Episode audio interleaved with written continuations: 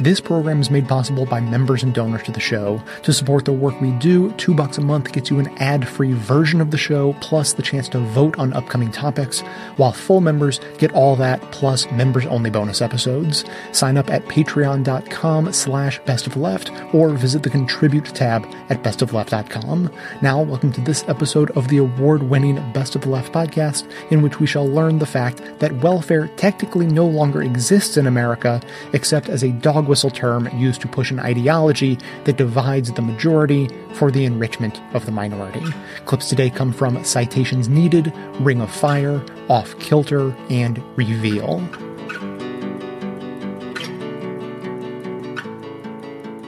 So, what do we mean when we talk about welfare? It's really this this catch-all term that could encompass any or all of the following social safety net programs. That could include the Supplemental Nutrition Assistance Program, known as SNAP, uh, better known in layman's terms as food stamps, uh, housing assistance, um, supplemental security income, uh, temporary assistance to needy families, uh, TANF, which is cash benefits and general assistance. Usually it's we're going to reform or the GOP is going to attack and gut welfare because welfare is for poor black people. It's deeply racialized. It also is is a kind of for example, if you were to say, "Come over to my house and say, uh, you know, let me borrow your lawnmower," I say, "I don't, I don't do welfare." It's a colloquial pejorative for something that's kind of a a superfluous giveaway.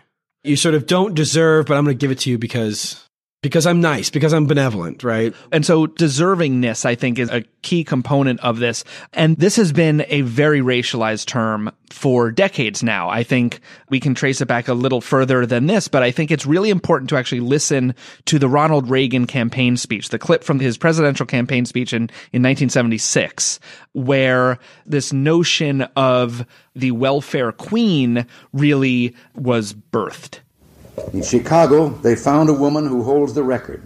She used 80 names, 30 addresses, 15 telephone numbers to collect food stamps, Social Security, veterans benefits for four non existent deceased veterans' husbands, as well as welfare. Her tax free cash income alone has been running $150,000 a year. That is the very famous Ronald Reagan quote that really introduced this notion of undeserving handouts to people that are mooching. That was not true at all, right? Well, part of that is that the person he's actually talking about, whose story is is not quite what he was saying, and it's a very tragic tale. Um, the person's name is actually Linda Taylor, and she wasn't even black. But the way that it reads, right. the way that it reads, and the way that it was then exploited, because Reagan kind of shopped around that quote a lot and he used Yeah. it he kind of tested it out in his southern speeches and then in those speeches he actually used the term standing in line at a grocery store behind this young strapping buck who was using food stamps to buy like T-bone steaks. Yeah, he knew what the fuck he was doing. And Buck, if you actually know about the, Yeah, the yeah. racialized terms in United States discourse and American discourse, Buck is a 100% racialized term, meaning like Yeah. a young black guy. And usually as it pertains to like threatening or raping white women. I mean, it's, it's fundamental to like Birth of a Nation. The trope of a buck as being a very racialized term is, Right, so so he was- set. he was- he was and then sort of later in the campaign, Reagan would actually change that to like, to oh a young man once it was embedded what he was talking about he didn't have to be as racialized in the way that he was saying that again, he knew exactly what he was doing. He, this is a speech that was given, much like his states' rights speech in, in Philadelphia, Mississippi. You know, we use this metaphor in the episode with the atheist, but it's it's the language has subtext. It has it has mm-hmm. context. If you come over to my house and you open the refrigerator and I say have whatever you like, and you take the ice cube trays, we would consider that antisocial behavior because words words have that's context. clearly not what you mean Yeah, and so like Reagan knows this. We know Exactly. we all know what this means. Exactly. And part of what we try to do on the show is to say like clearly welfare has a racist implication, or at the very least, the very least, has a sense of undeserved you know, Moocherism. moocherism, right? And so when I was in church as a kid, I'm going to go on a rant here. Sorry. When I was in church as a kid, and the, there was a really great sermon that was given about by Buckner Fanning at Trinity Baptist after we left Cornerstone. He had a whole sermon about the difference between grace and charity.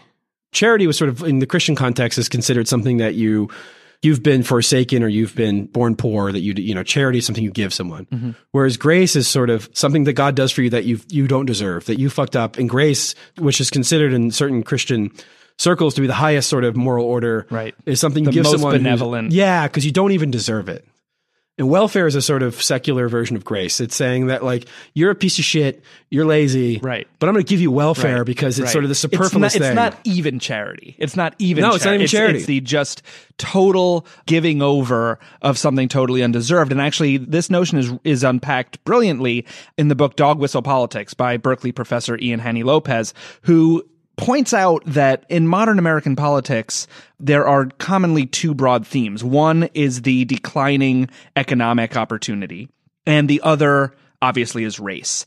Haney Lopez defines dog whistle politics as, quote, coded racial appeals that carefully manipulate hostility toward non whites. And examples that he gives are things we've often discussed on this show, Adam, like racialized crime reporting, demagoguery about welfare queens or of the food stamp president, and even brown hordes crossing borders and installing Sharia law in town halls and state capitals. Right. So, like, this is all part of a political calculus to divide and conquer, right? To exploit and encourage working, middle, lower class white people to support what are clearly self-defeating policies and, and, and voting against their own interests because they see themselves as being deserving and others as not. Right. They would literally rather die than help out a poor black guy. Right.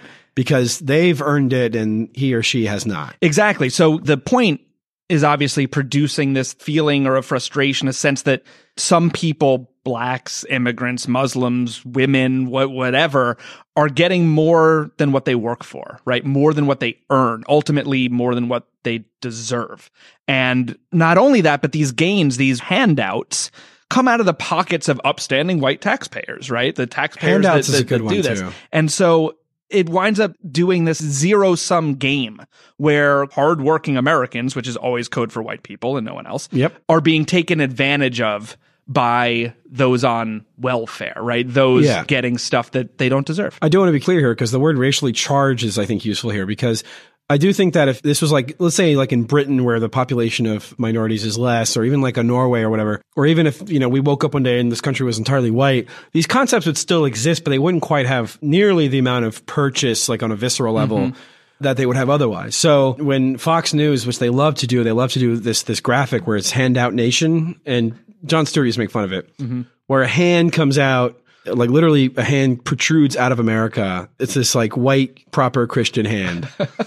and it's handing money to like the rest of his country. So it's like really Right. cartoon. I wish we had a TV show so we could show it, but it's it's like this get hand there. comes through and it shows you handout nation because we're all just a bunch of mooches. And the whole segment is about people that are abusing welfare. And and this is something you see time and time again where welfare abuse is the single most common thing that happens all the time. And people are just mooching, riding the gravy train and not working well. Because the implication is being that while you work, because again, Americans are deeply overworked, right? Mm-hmm, mm-hmm. While you work 50 hours a week at Walmart and you're white and you play by the rules, that there's this black guy across the street is just living large and, and going to the grocery store and buying all kinds of shit Watching, on watching a huge flat screen, Oh, feet yeah. up, Oh, yeah. not doing work, Not doing shit. And so Trump traffics on this all the oh, time, Oh, yeah. All the time. In a large part, he got elected because Yep. of this and specifically articulated exactly what we've been talking about during a cabinet meeting back in October. And I actually want to play that clip right now. We're going to be looking at very strongly is welfare reform. That's becoming a very, very big subject, and uh, people are taking advantage of the system, and then other people aren't aren't receiving what they really need to live, and we think it's very unfair to them. Uh, but some people are really taking advantage of our system from that standpoint, and we are going to be looking very, very strongly, therefore, at welfare reform. It's going to be a very big topic under this administration, and it started already, and we have a lot of a lot of recommendations that we're going to be making, and you'll be hearing about them there's deserved and undeserved poor, right? There's charity versus grace.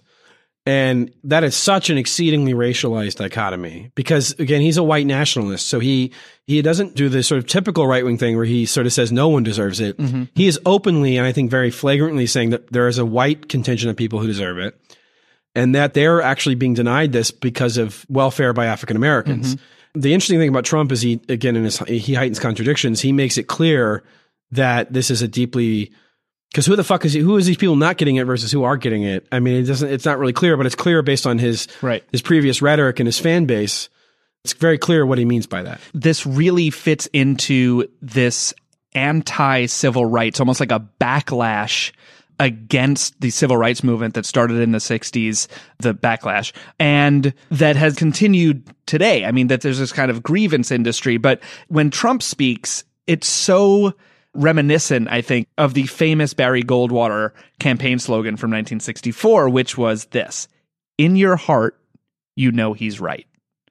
And Yeah. if you know anything about the Goldwater campaign, Yeah, it was anti-civil rights. It was all about this sort of very racialized. It's a way of saying that dog like, you don't talk about it at cocktail parties, but deep down inside, but you deep down inside, you know know the, that, that those inwards don't deserve money. and yet this idea, which which now Trump is trafficking on, of course, uh, this has been done for decades and decades. The idea that the welfare state in the United States is such a drain on the system, right? Yeah. That so much money is going to these people who aren't even working, which A is not true because most people who get welfare are also working.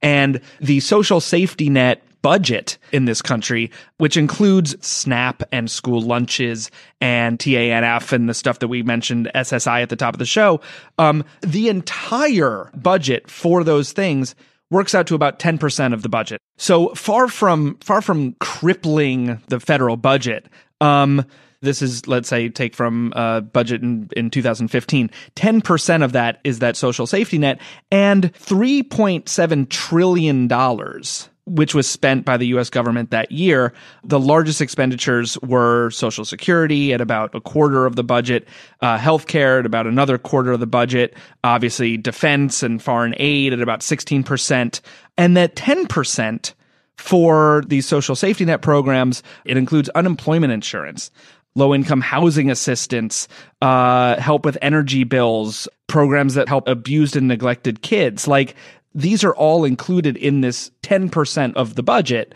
which obviously is not the reason why Republicans are freaking out about the budget, which they don't actually care about. They just care about taking away these programs.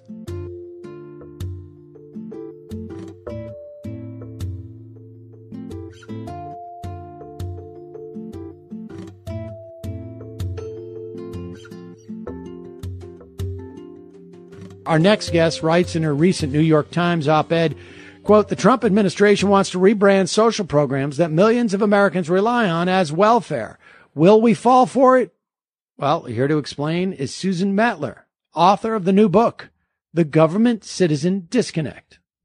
So, Suzanne, let's start with this notion of yours, a, a, a paradox that you call the government citizen disconnect. What, what is the, the government citizen disconnect?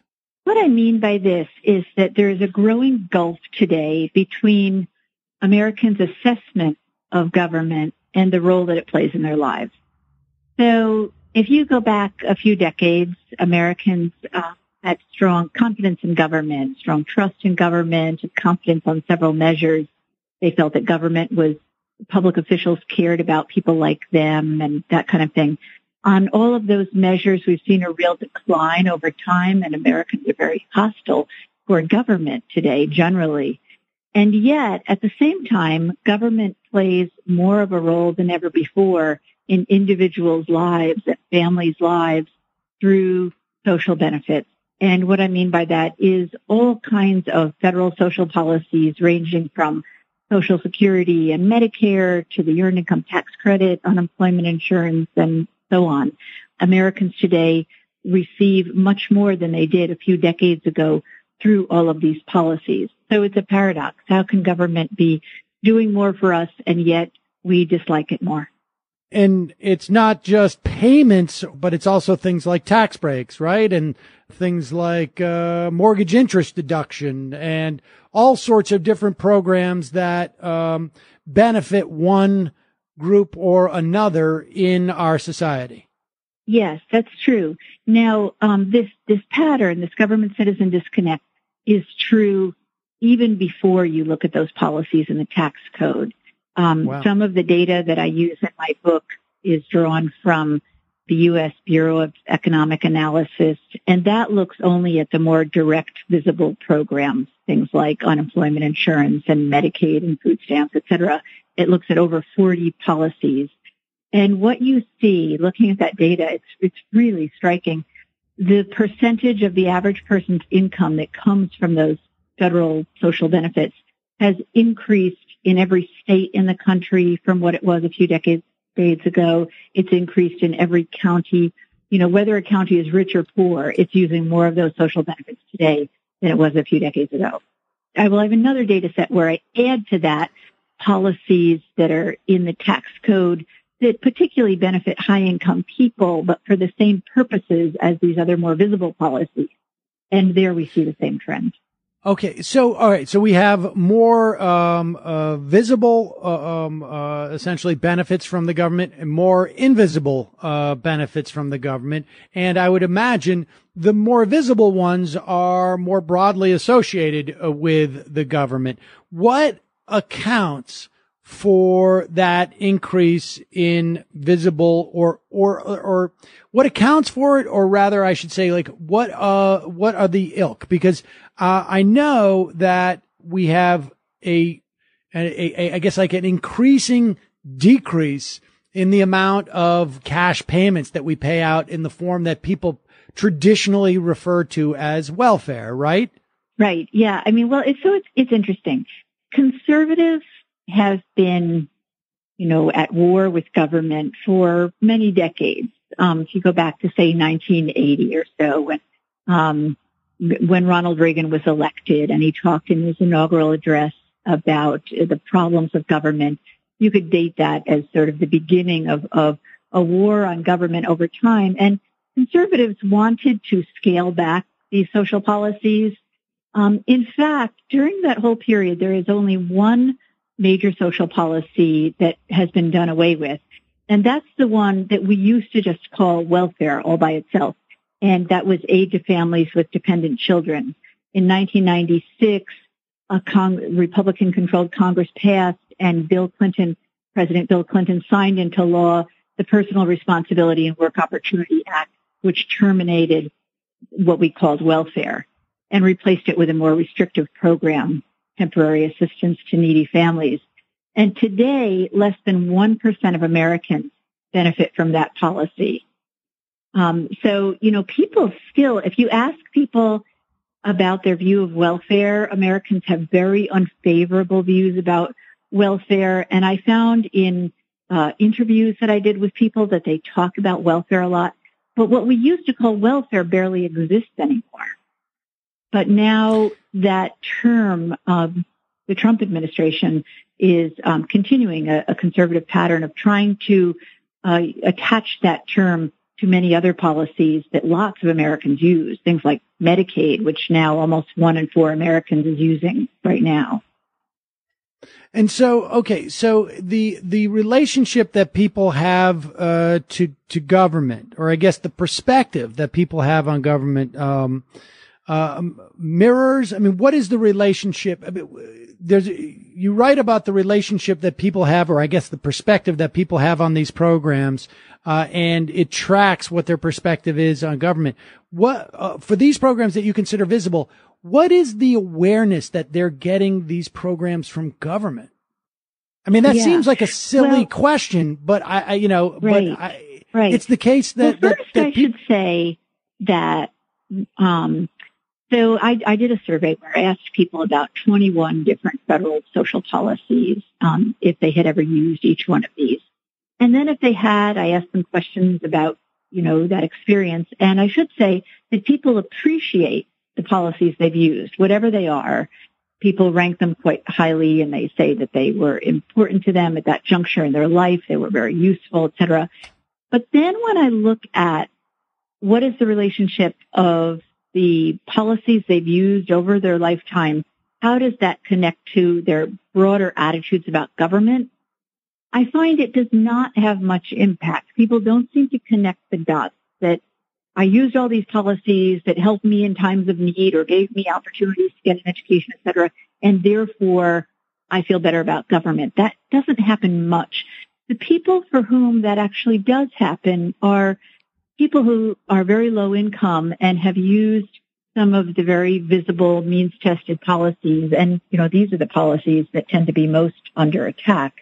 So people who have used um, food stamps, for example, and uh, housing subsidies for, for low income housing, um, and um, Medicaid and so on, beneficiaries are are very appreciative of those policies, and they will say, "Government has helped me in times of need." Um, there are also people who've used um, some of the visible policies that help people to afford a college education, particularly Pell Grants and the GI Bill. And they will say, and this is, you know, controlling for all sorts of other factors. Those individuals are much more likely to say government has provided opportunities for me to improve my standard of living. Um, and uh, and so you do have some effects like that. But then on several other attitudes I looked at, even those visible policies fail to have an impact. And then when it gets to the policies that are in the tax code, which I call submerged because their design makes government's role quite hidden as a provider of social benefits, they have just no impact on improving people's attitudes about government, even though we spend now about one and a half trillion dollars annually on these policies in the United States.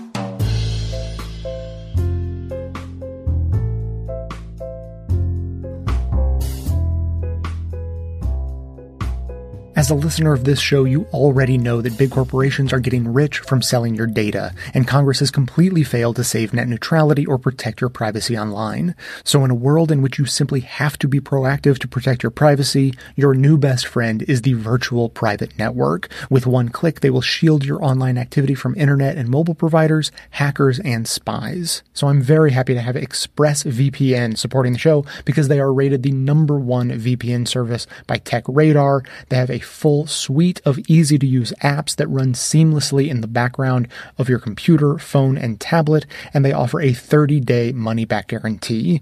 Personally, I have tried a handful of VPNs, and I can absolutely understand why ExpressVPN is rated number one. First of all, I have never had a single hiccup in my service, so I know their rocks sets them apart, is their incredibly robust support. No matter your level of technical ability, ExpressVPN stands out in just how easy they make it for you to get set up. They have incredibly detailed instructions to help you protect nearly every internet connected device you own. You can take back your internet privacy today, and as a special offer, you can get three months free when you go to expressvpn.com slash left. That's E-X-P-R-E-S-S VPN dot com slash left for three months free with a one year package. Visit expressvpn.com slash left to learn more.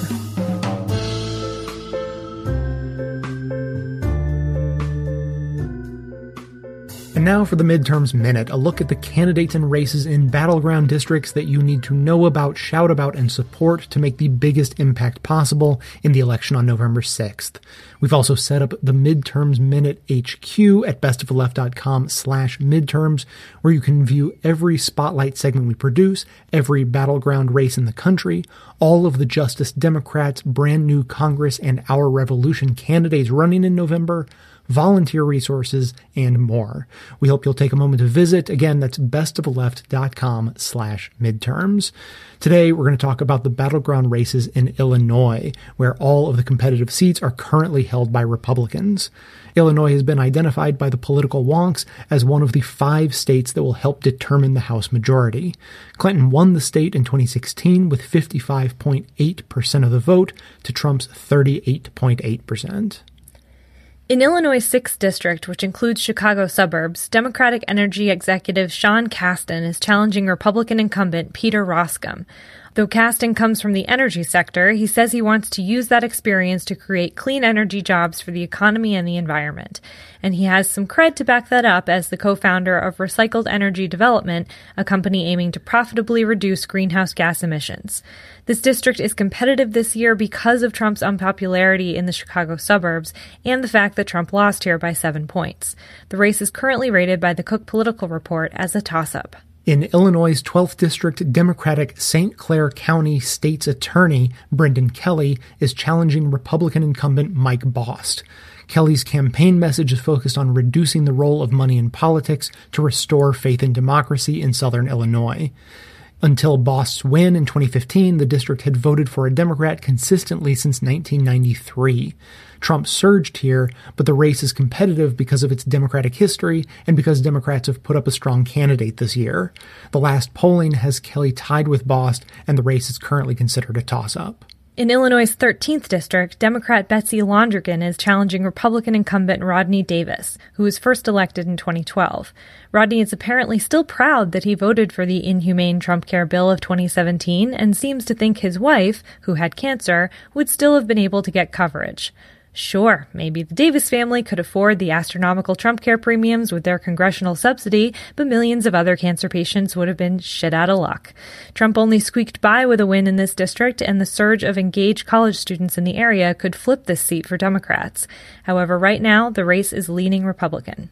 In Illinois' 14th district, Democrat Lauren Underwood is challenging Republican incumbent Randy Hultgren, one of the more than 100 Republicans who voted against the Violence Against Women Act.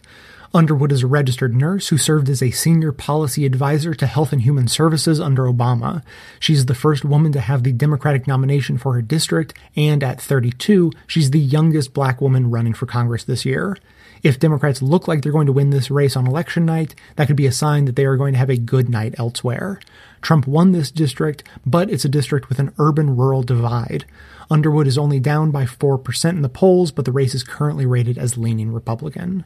Illinois' race for governor is on track to break a spending record set by the 2010 California gubernatorial race.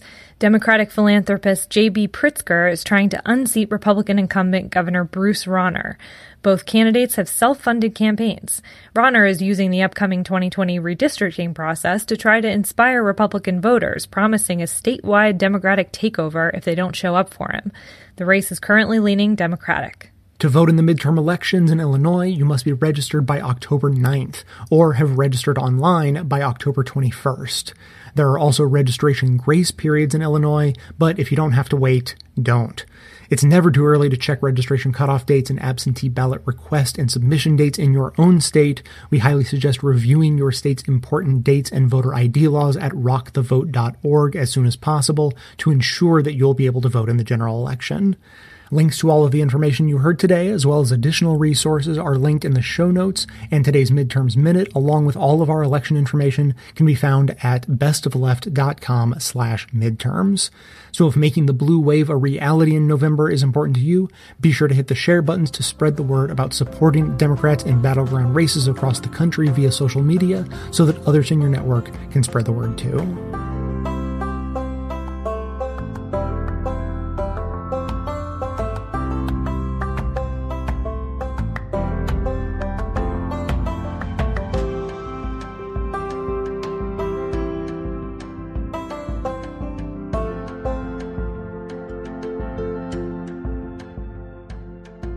This is a term that even I use casually, but we don't really think about what it means. Yeah. Um, and what your piece did is you went back and you showed how the term welfare has kind of morphed to suit the demagoguery needs of Republicans. Right. Can you just give a background about what the term welfare means and how the media is aiding and abetting this use and misuse of the term? Yeah. So we sometimes tend to think about welfare in terms of just like I don't know, whatever Republicans don't like that poor people get, or whatever some Democrats don't like that poor people get.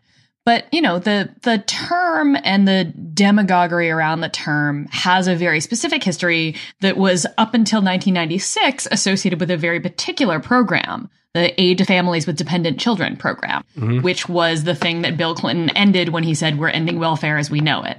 Uh, and that was a program that had been started many, many years ago for essentially to help mostly women whose partners had died or whose husbands had left them or something like that. And it was designed as a support for women at a time when women mostly did not work. And if they did work, they did not get paid very much. And what happened with this is that as more black women began to get access to this program, well, you know how that goes, right? Mm-hmm. The uh, racist white people who were in charge of the government at the time didn't like this so much. And so the program began to be stigmatized in a very particular way which was that lazy black women, even though it was never mostly Mm-hmm. used by black women, we should note, were basically having babies so that they could sponge off of this program. And Ronald Reagan was sort of the famous one who um, introduced the welfare queen into our discourse, um, describing a woman who, you know, was like getting $100,000 a year in government checks, which is like a thing that never happened. Right. But We actually played that clip earlier in the show. It's it's it's remarkable. yeah, yeah. And so, you know, so this is a thing that that all of this demagoguery that started in like the 60s and 70s, at the same time, we should note as black women were organizing for better and less punitive welfare, this snowballed until we got 1996, where even the Democratic president is running, campaigning, talking in his State of the Union about how we need to move people from welfare to work. And so in 1996, they passed a law. They ended welfare as we know it, the Personal Responsibility and Work Opportunity Reconciliation Act, because of course. And this, you know, this ended the program. It turned it into block grants. Um, the temporary assistance for needy families is now the program, with temporary being the very operative word there. Um, it is a program designed to push poor women into low wage jobs. That is what it is designed for. That is what it does.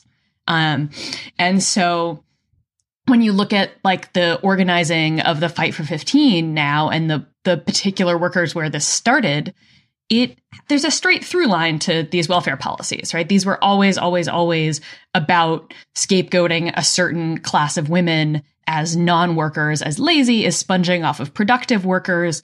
And this feeds into all sorts of problems that we still have, including the fact that politicians are still recycling the same old lines Right. About how we need to move people from welfare to work, which is what Trump said in the State of the Union, mm-hmm. even though we don't have welfare. There is literally no one sitting around getting cash assistance anymore because we don't have welfare like this. You have a tiny group of people who are able to get some benefits for some limited period of time, and then they are forced to take whatever lousy job comes along. Right. I mean, I think something that is so often missed is this idea, as you just said, Sarah, like there isn't this thing, this program called welfare that does things for people that, Right. you know, as obviously a lot of people would frame it, takes money from hardworking Americans, which always means white people, uh, and Right. gives it to the lazy, unproductive people who don't just don't want to work, which obviously Yeah. always means either, you know, black or brown people. Um, Right. but there's no actual welfare program. It's this Right. catch-all shorthand term. Can you just tease that out a little bit for us? Explain Yeah. what welfare actually is? I mean, the thing right now, right, is that like we don't know what they mean when the Republicans say they're going to cut welfare. Right. because like there's nothing that's that's not a specific term that's like me saying i want to you know tax people like okay who what where Right, this is for not what? a Right. thing right there's nothing called welfare that they can cut what there is is the broad welfare state which is something that like we don't talk about as much in this country outside of academic contexts but is basically as my partner who is actually an academic who studies the welfare state put it everything the government does that isn't kill people or spy on them or put them in jail Yeah, that seems about right. but particularly programs like Social Security, Medicaid, and Medicare, right? Um, anything that you think about unemployment insurance, right? Like these are parts of the welfare state. In other countries that have reasonable actual welfare states, they have things like universal health care.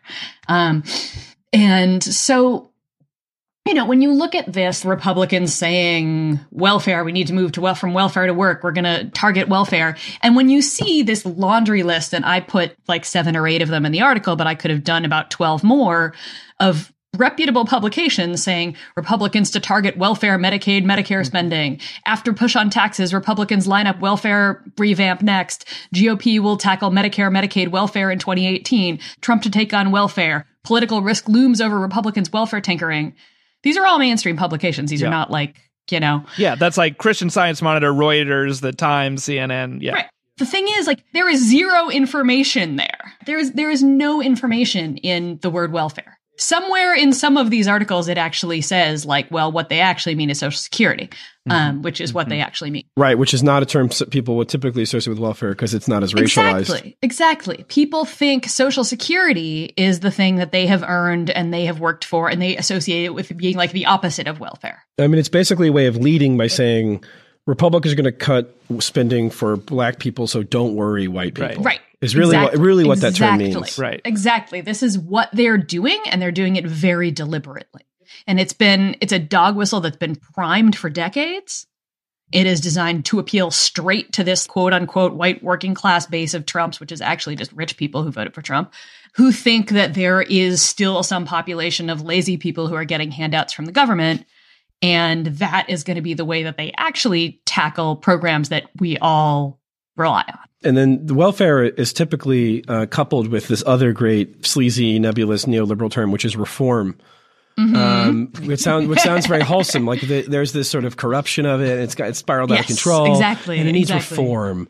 When people say welfare reform, what are, I mean? It almost they must always mean just mindlessly gutting it. Correct? Is there is Yeah. there I mean, right. I, I, you know, Bill Clinton was at least honest and he said we want to end welfare as we know it, right? Right. Um, and yet it was called welfare reform. And so, right. I mean, when, when Republicans say they want to reform something, they usually mean they want to cut the funding want to murder it. Um, this is true about public schools and it's true about quote unquote welfare.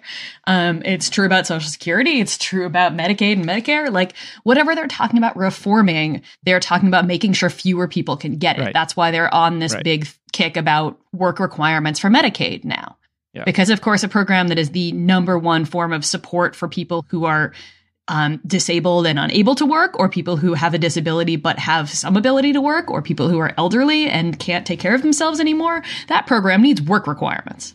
yeah? There's this punitive kind of Puritan streak to it. Um, Oh God, yeah. uh, similar to you know you have to take a drug test to get government benefits. There's a there's a racialization and a kind of condescension to it. Oh, yeah. How much is that kind of rhetoric?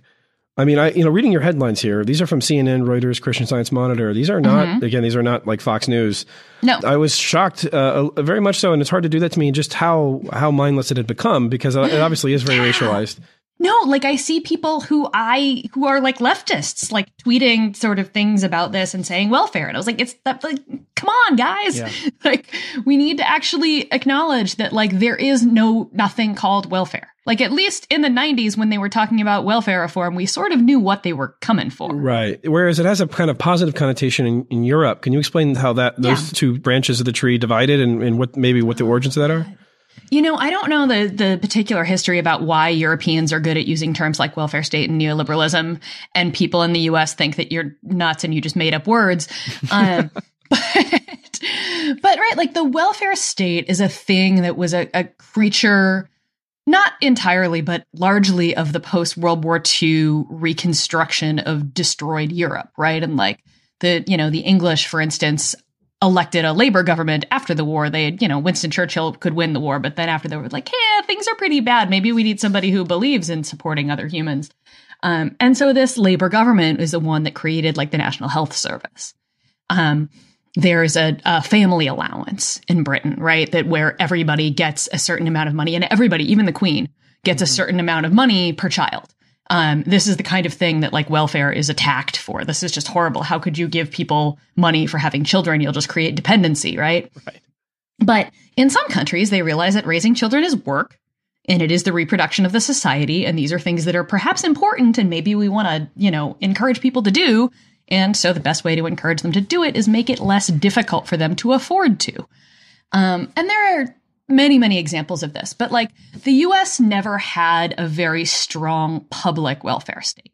Most of it, and I was just thinking about this this week and put these two pieces together because I was listening to a podcast with Lane Windham, who has a new book called Knocking on Labor's Door. And she talks about this in the book that the welfare state in the US is largely provided by employers, and it was provided by employers because unions made them do it. Mm-hmm. And so this has been a positive and a negative, right? Like the labor movement has occasionally at periods in, in American history been a little hesitant about pushing for state provided benefits because then they're like, well, what, why would people join unions if they just got healthcare through the country? Um, but in other cases, the labor movement has spent a lot of time, particularly certain unions like the National Nurses United, spent a lot of time advocating for a universal healthcare system. But anyway, what happens is that the government in the US, in the form of the National Labor Relations Act, encourages unionization. That is what the purpose of that law was back in 1935. Um, and so that was supposed to be the sort of stick as Windham puts it, to make employers bargain with their employees and give them things like health insurance. What's actually happening now is the government is doing the opposite thing. They're giving the stick to the employers by putting work requirements on, first on quote unquote welfare, now on Medicaid, to force people to take the first available job and to take away their ability to bargain. So if you have work requirements on Medicaid, like they're going to have in um, Kentucky and now in Indiana, what happens is that you lose your health insurance because there's a work requirement on it now. And then you have to go get a job because there's a work requirement on your Medicaid. But then you get a job and you make a little too much money to qualify for Medicaid.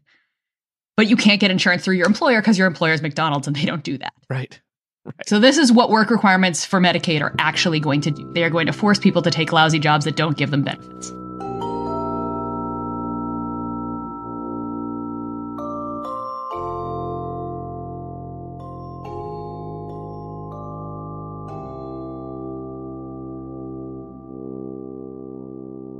We know the laundry list billionaire tax breaks, polluters writing clean air policy, children being ripped from their families.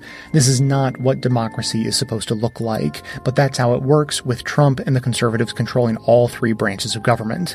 That's why we're putting so much focus on the midterms with the goal of flipping the House in November. Now is the time to elect progressive candidates who will hold Trump and his corrupt administration accountable, and that's what Swing Left is all about too. Join Swing Left at swingleft.org slash left to find a nearby swing district to take action now. If we flip just 23 districts in the House, we will take back the majority, and that's the best chance we have to put a check on Trump. That means protecting our healthcare, protecting the rights of everyone, and protecting our democracy. Everyone who really wants to take a stand must do more than vote this year. We need to get fired up, get off the couch, and volunteer. Join Swing Left to find your nearest swing district and take action now. Sign up now at swingleft.org slash left.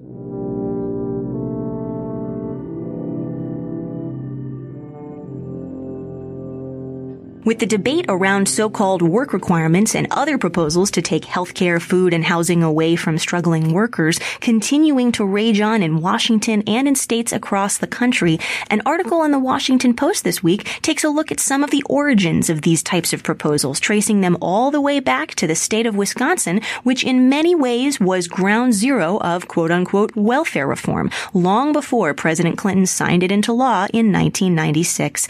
I'm pleased to speak with Robert Samuel Samuels, whose article is titled Wisconsin is the GOP model for welfare reform, but as work requirements grow, so does one family's desperation. Robert is a national political reporter with the Washington Post who covers how policies in Washington affect the lives of everyday Americans. Robert, thanks so much for joining the show. It's a pleasure being here. Thank you. So your recent piece is getting a lot of attention. The title is Wisconsin is the GOP model for quote welfare reform, but as work requirements grow grow, so does one family's desperation. I'd love to start by just asking what got you interested in reporting this story? Coming into 2018, I noticed that lots of Republicans on the Hill were talking about after tax reform, the next thing they wanted to tackle was the social safety net. And it became very clear when you started looking across the state, uh, across the 50 states, that there was a movement going on in lots of places in terms of refining and restricting the welfare well, the package that we now call as we now call welfare, things like food stamps, Medicaid, public housing. And so I really wanted to know what it must be like to be on one of those programs or need one of those programs and live in a state where it's becoming harder and harder. And it's becoming harder and harder in Wisconsin, in particular, where your story is set, uh, because of very specific bills that haven't gotten a ton of national attention, uh, that in a lot of ways look like the proposals we're now seeing move through Congress, being advanced by Republicans in particular. Uh, and the story goes back to 2013. Tell a little bit of the story of some of what Wisconsin's been up to when it comes to cutting programs that help families make ends meet. Absolutely. During that time, time, uh, this story sort of flew a little under the radar because everyone was so focused on what Governor Scott Walker was doing with public sector unions. But along with that, he put a time restriction that limited the amount of time a person can receive food stamps if they weren't working. Uh, if you are able-bodied and had no children, Scott, Scott Walker pushed legislation that would limit your time on food stamps to three months and after those three months, you had to show some sort of work related activity, which means you had to have a job for at least 20 hours a week or go to a training program to show that you wanted a job. And that's a policy that has been in the uh, the the law that authorizes the food stamp program, now called SNAP, um, for a long time. But a lot of states had actually gotten waivers from that because of the recession and high unemployment. So this was him putting that back into place and in a pretty harsh way. But that's not the only piece of legislation that he he's moved. No, that's not.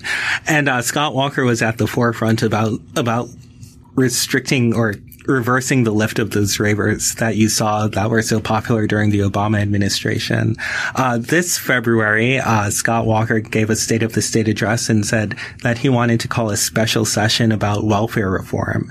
And in that, he uh, proposed 10 new restrictions uh, that would limit or reform the social safety net as we know it. Uh, that work requirement for single-bodied for able-bodied single adults that I spoke about earlier was brought into families. The number of hours that a person had to work was raised from 20 to 30. Uh, all of a sudden, if you owe child support, you're no longer eligible for Medicaid. There are uh, there was drug testing for public housing. There had already been a move to get drug testing for food stamps.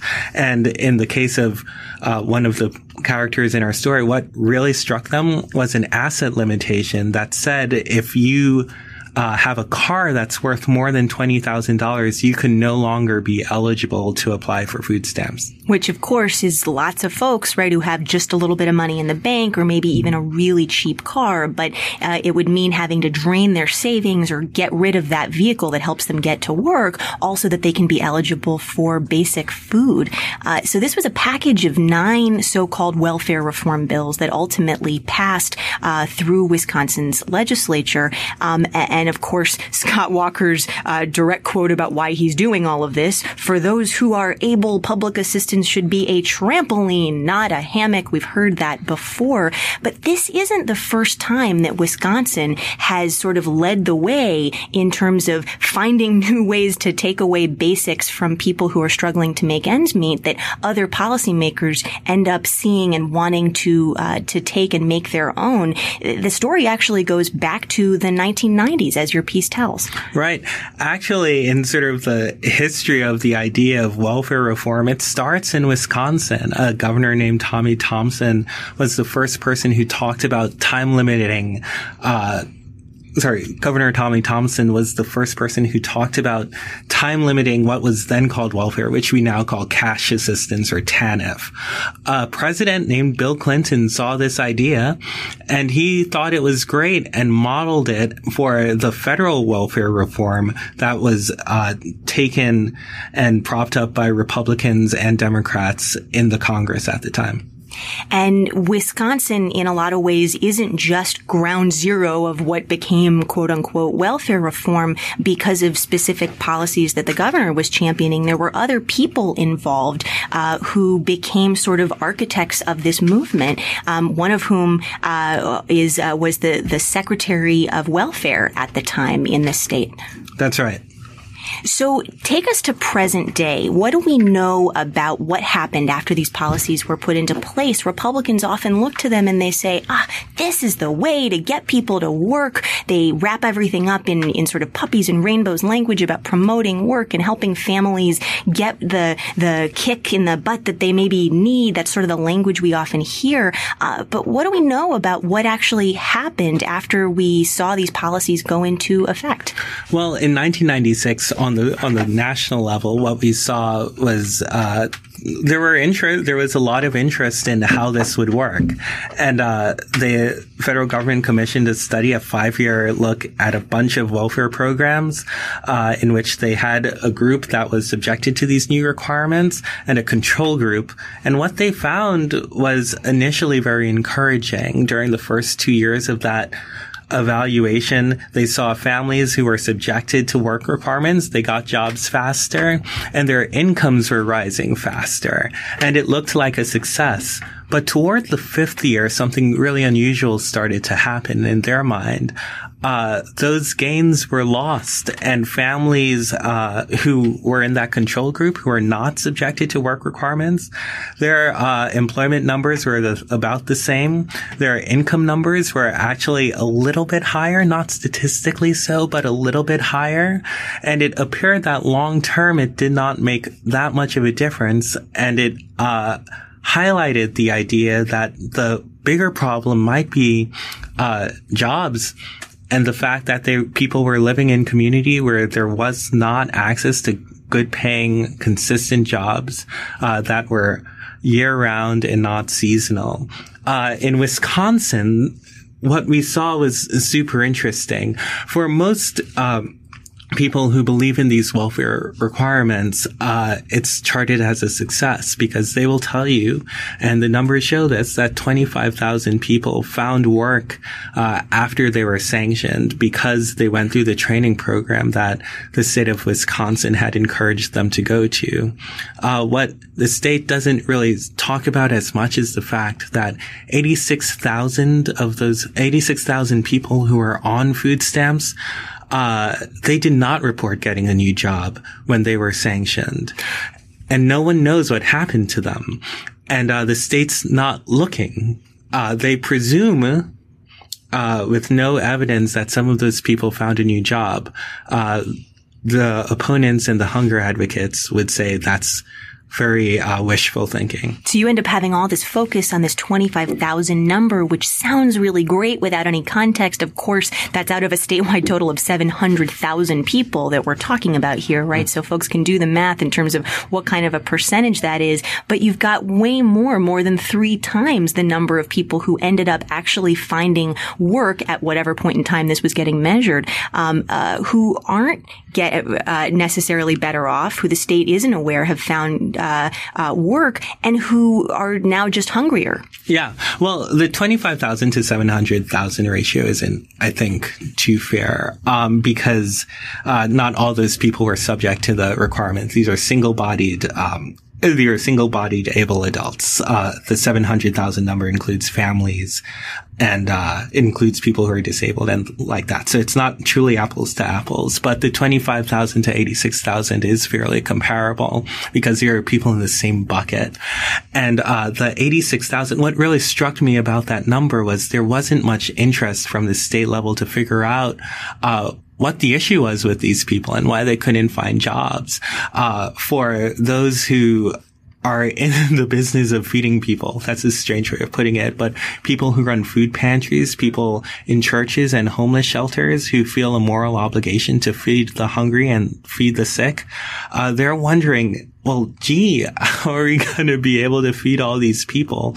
The numbers of folks who need the help, uh, in some cases have quintupled, uh, since those work requirements were initiated in 2013.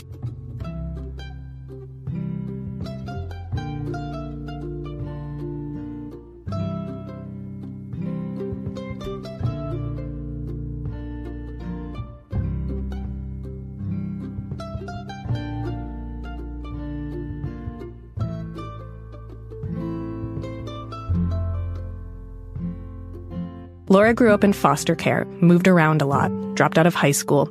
By her mid 20s, she had found some stability. She'd gotten her GED, a series of jobs she liked. I'm kind of a, a Jill of all trades. I've worked in a eyeglasses lab. I've done retail. I was a tour guide at a couple different places where I'm from, Salem, Massachusetts. She was bringing in a steady, if modest, paycheck. She and her husband were expecting their first child. And then out it came, out the rug came, and then it's the downward spiral. It's one thing, and then you lose another thing, and you lose another, and it just keeps going. In Laura's case, that downward spiral started with her home getting condemned and ended with a messy breakup with her husband. Now she and her daughters are in Tulsa, trying to start over again. I currently live at the Salvation Army with my, my two children, um, just because we were really running out of options where to go at that point, because we don't have a whole lot of family that could help us out even for a month or so, so I could, you know, we could get back on our feet.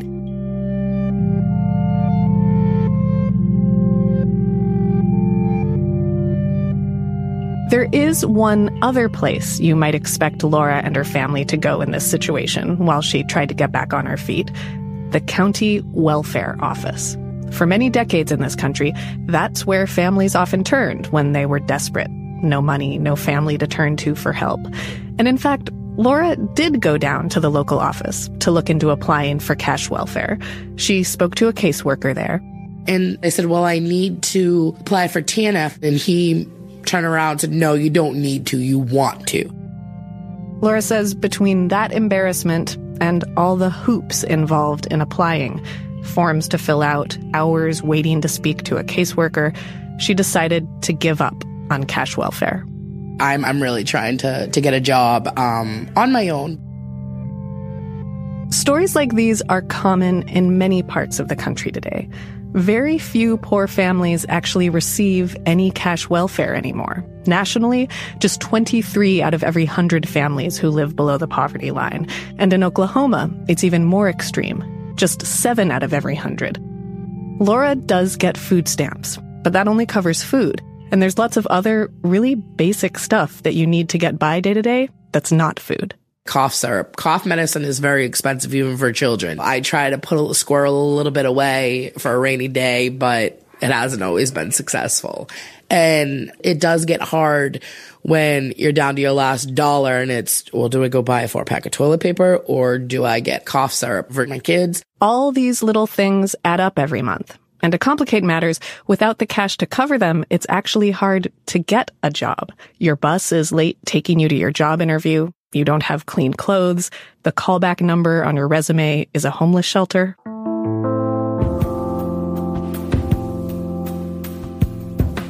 So let's put this all in a little perspective. Poor families like Laura's are not getting temporary assistance for needy family dollars.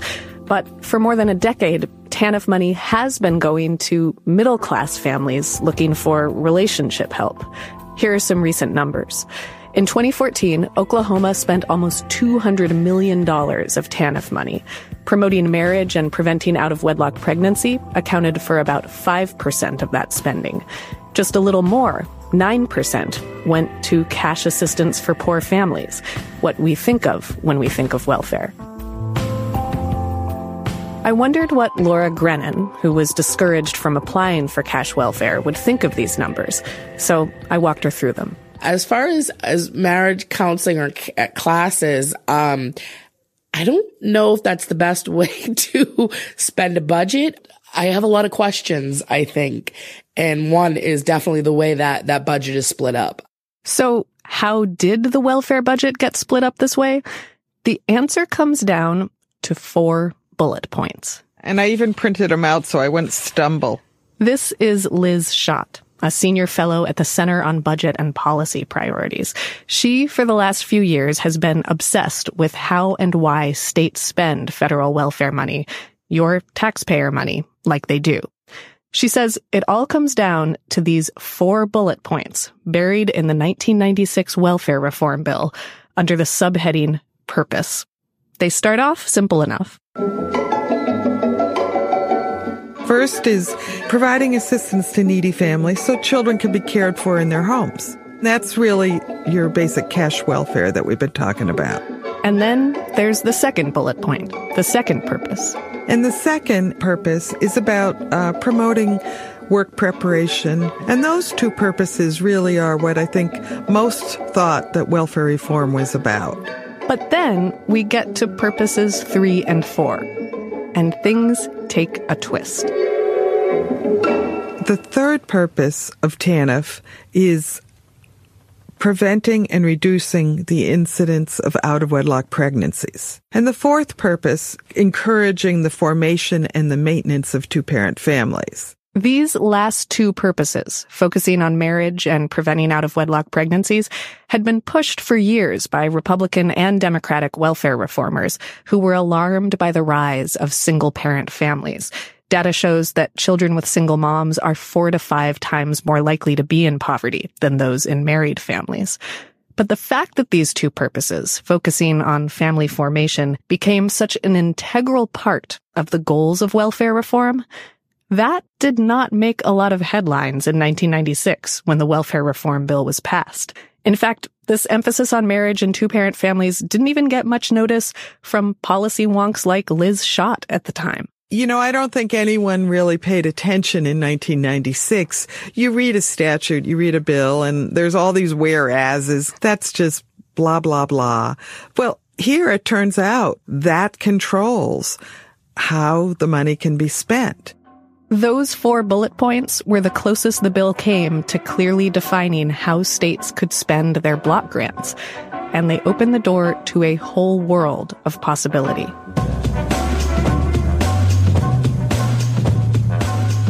Liz started to look more closely at just how each state spends that $16.5 billion allocated for needy families each year.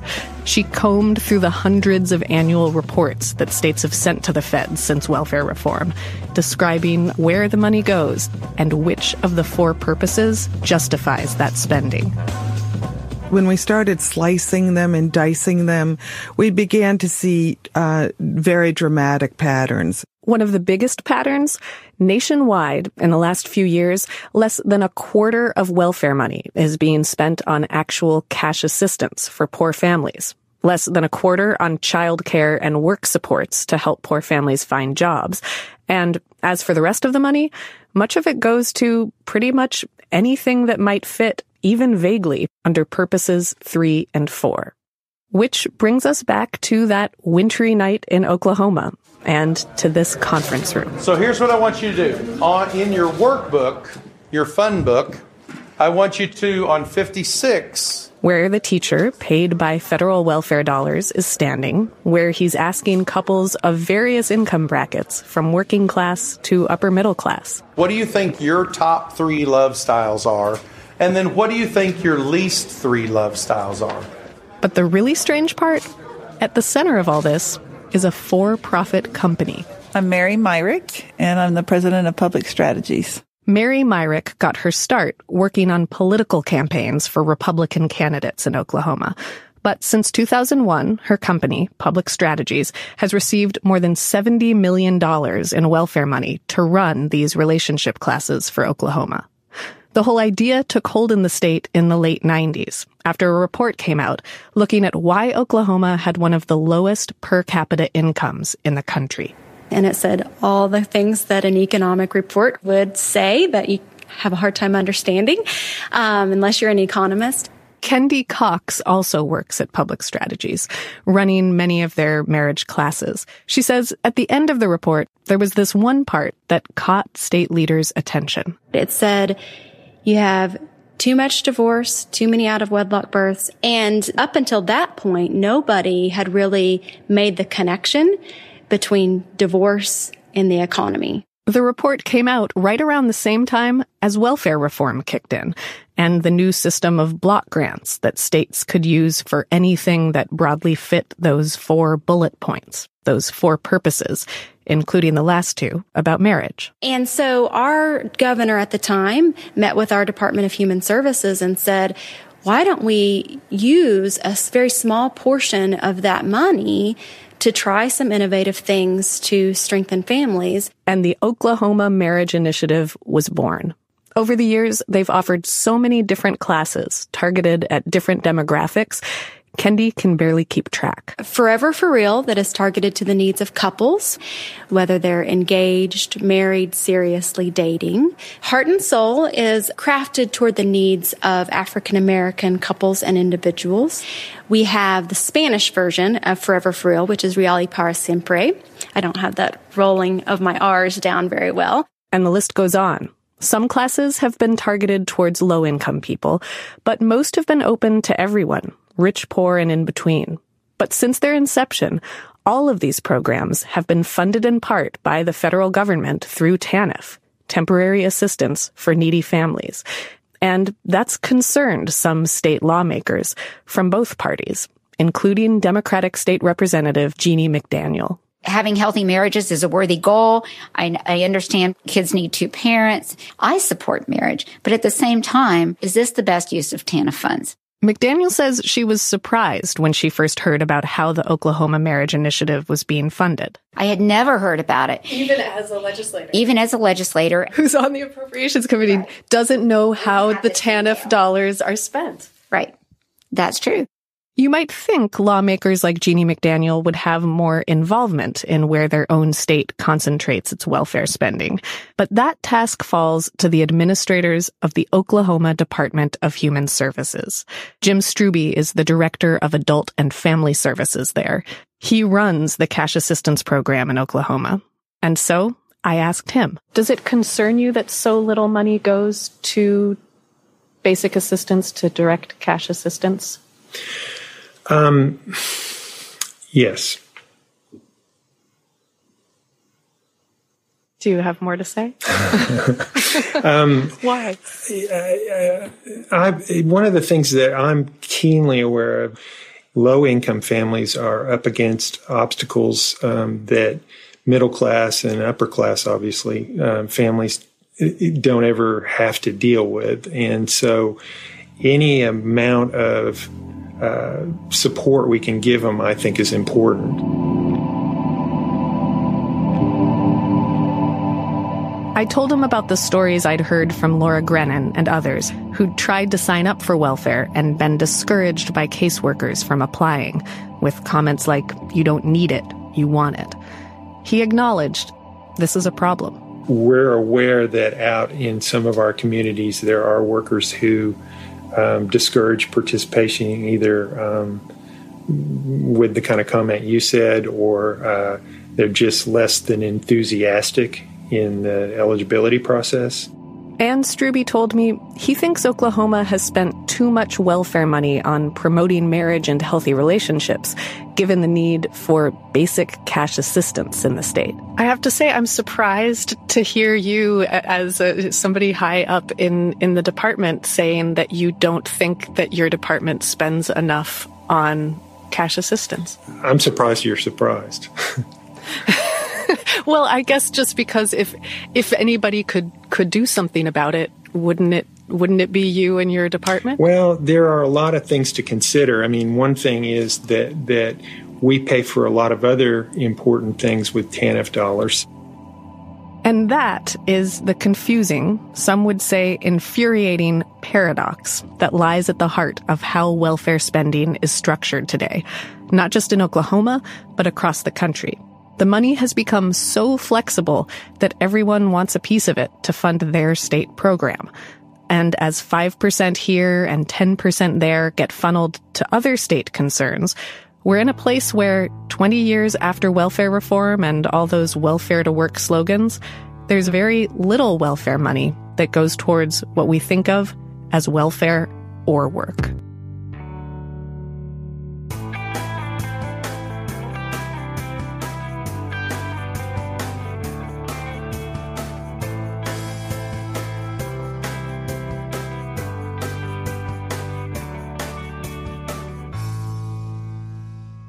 We've just heard clips today, starting with citations needed discussing the welfare dog whistle. Ring of Fire spoke with Suzanne Mettler in an effort to understand the government citizen disconnect. Citations Needed came back to continue discussing the welfare dog whistle with guest Sarah Jaffe. Off Kilter interviewed Robert Samuels about the history of work requirements and the war on Medicaid. And finally, we just heard an in depth story from Reveal about just how much welfare has changed from what we thought it was into something vastly different.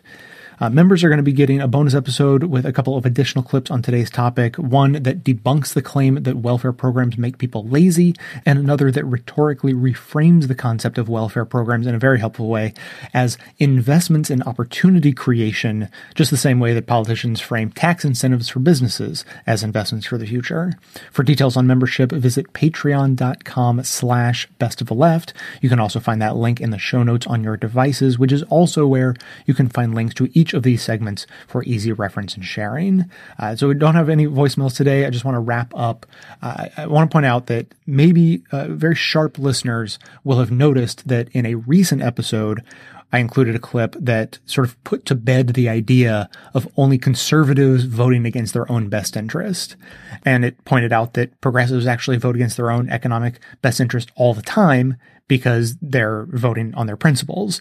And so it was argued that conservatives are really just doing the same thing. It's sort of a mirror image situation. And today's episode included that old framing. So I wanted to address it. Uh, you know, it's not something that I like or agree with, but I don't agree with every sentence that's uttered that ends up on the show. And I was never totally thrilled with that framing uh, of an argument about poor conservatives voting against their own economic best interest. Um, but it, it's been hard to escape, to be honest. It's, it's sort of ubiquitous in progressive conversational circles.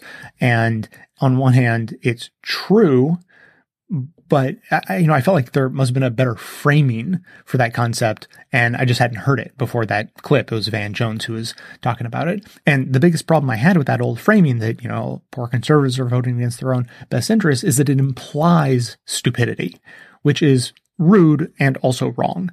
So one of my guiding principles to help me understand the world is that when I come upon something that I don't understand, I really try to not let myself assume that stupidity is at the root.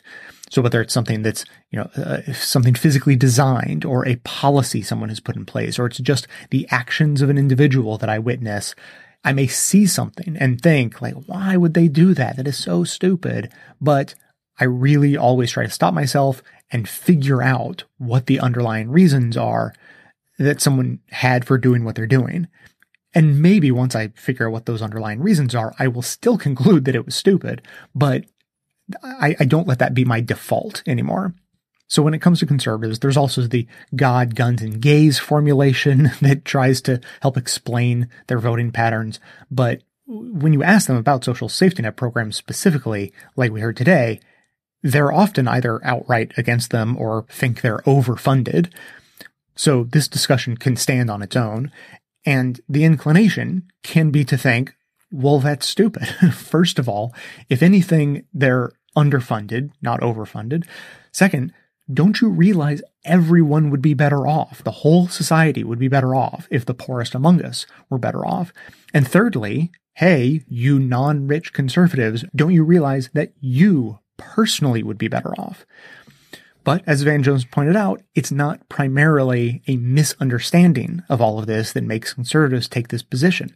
They're taking a principled stand, either against taxation, which they may see as unfair in general, or against the unfairness of giving money to undeserving people, or both.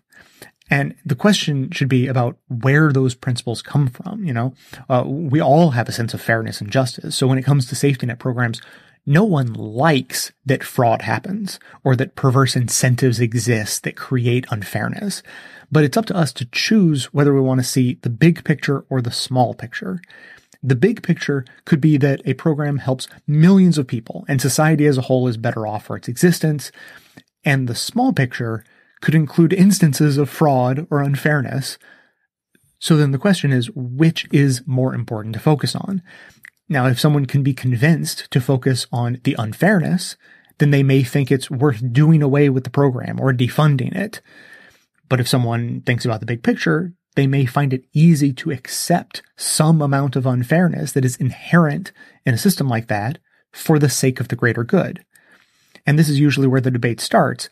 But unfortunately, the debate is dominated by rich, very powerful people who are ideologically opposed to social safety net programs and also just happen to be in a position of benefiting greatly if those programs were dismantled, mostly due to enormous tax savings they would get.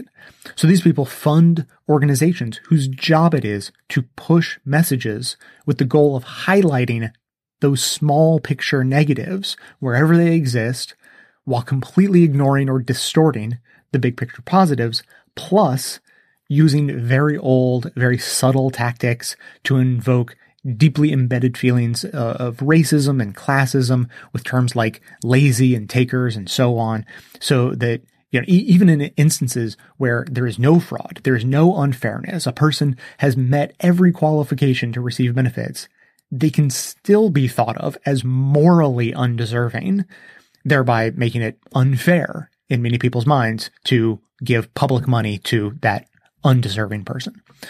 So, so no, I don't think that people are stupid for voting against their own economic interests. They have principles they want to stand against all cases of waste, fraud, or abuse. In essence, they dislike unfairness. And who could blame them? However, what I think is that through propaganda that guides them to only see the negative and never see the positive, or to see the positive benefits as being granted to groups of people who are intrinsically unworthy of help, huge numbers of people are convinced to adopt a worldview that they hold genuinely that makes them vote against not their best interests, but society's best interest. And that's what's far more problematic. The data is in. We know that strong social safety nets make society better in so many ways. We couldn't possibly list them all here. So it, it's not about individual racism, individual choices, individual fairness. It's about these powerful forces who are intentionally distorting the reality of the benefits of social safety net programs. They play on systemic racism and tropes about laziness and makers and takers, the deserving, the undeserving, to push a philosophy that people genuinely buy into that, that is this hyper individualism that uh, fairness is the the highest value that everyone being equal and treated as individuals is the most important thing even if that results in a identifiably quantifiably worse society for everyone. But they hold that value up so high that uh, we focus on individualism rather than what is a much healthier mix of individual freedoms, which are incredibly important, and robust communitarian supports that help support individuals to be their best individual selves.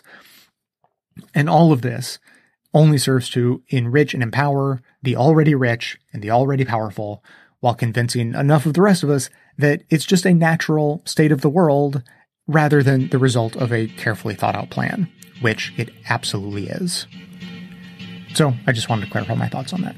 Keep the comments coming in at 202-999-3991. That's going to be it for today. Thanks to everyone for listening. Thanks to those who support the show by becoming a member or making donations of any size at patreon.com slash best of the left, as that is absolutely how the program survives. Of course, everyone can support the show just by telling everyone you know about it and leaving us glowing reviews on Apple Podcasts and Facebook to help others find the show. For details on the show itself, including links to all of the sources and music used in this and every episode, all that information can always be found in the show notes on the blog, and likely right on the device you're using to listen. So, coming to you from far outside the conventional wisdom of Washington, D.C., my name is Jay, and this has been the Best of the Left podcast, coming to you every Tuesday and Friday, thanks entirely to the members and donors to the show from bestoftheleft.com.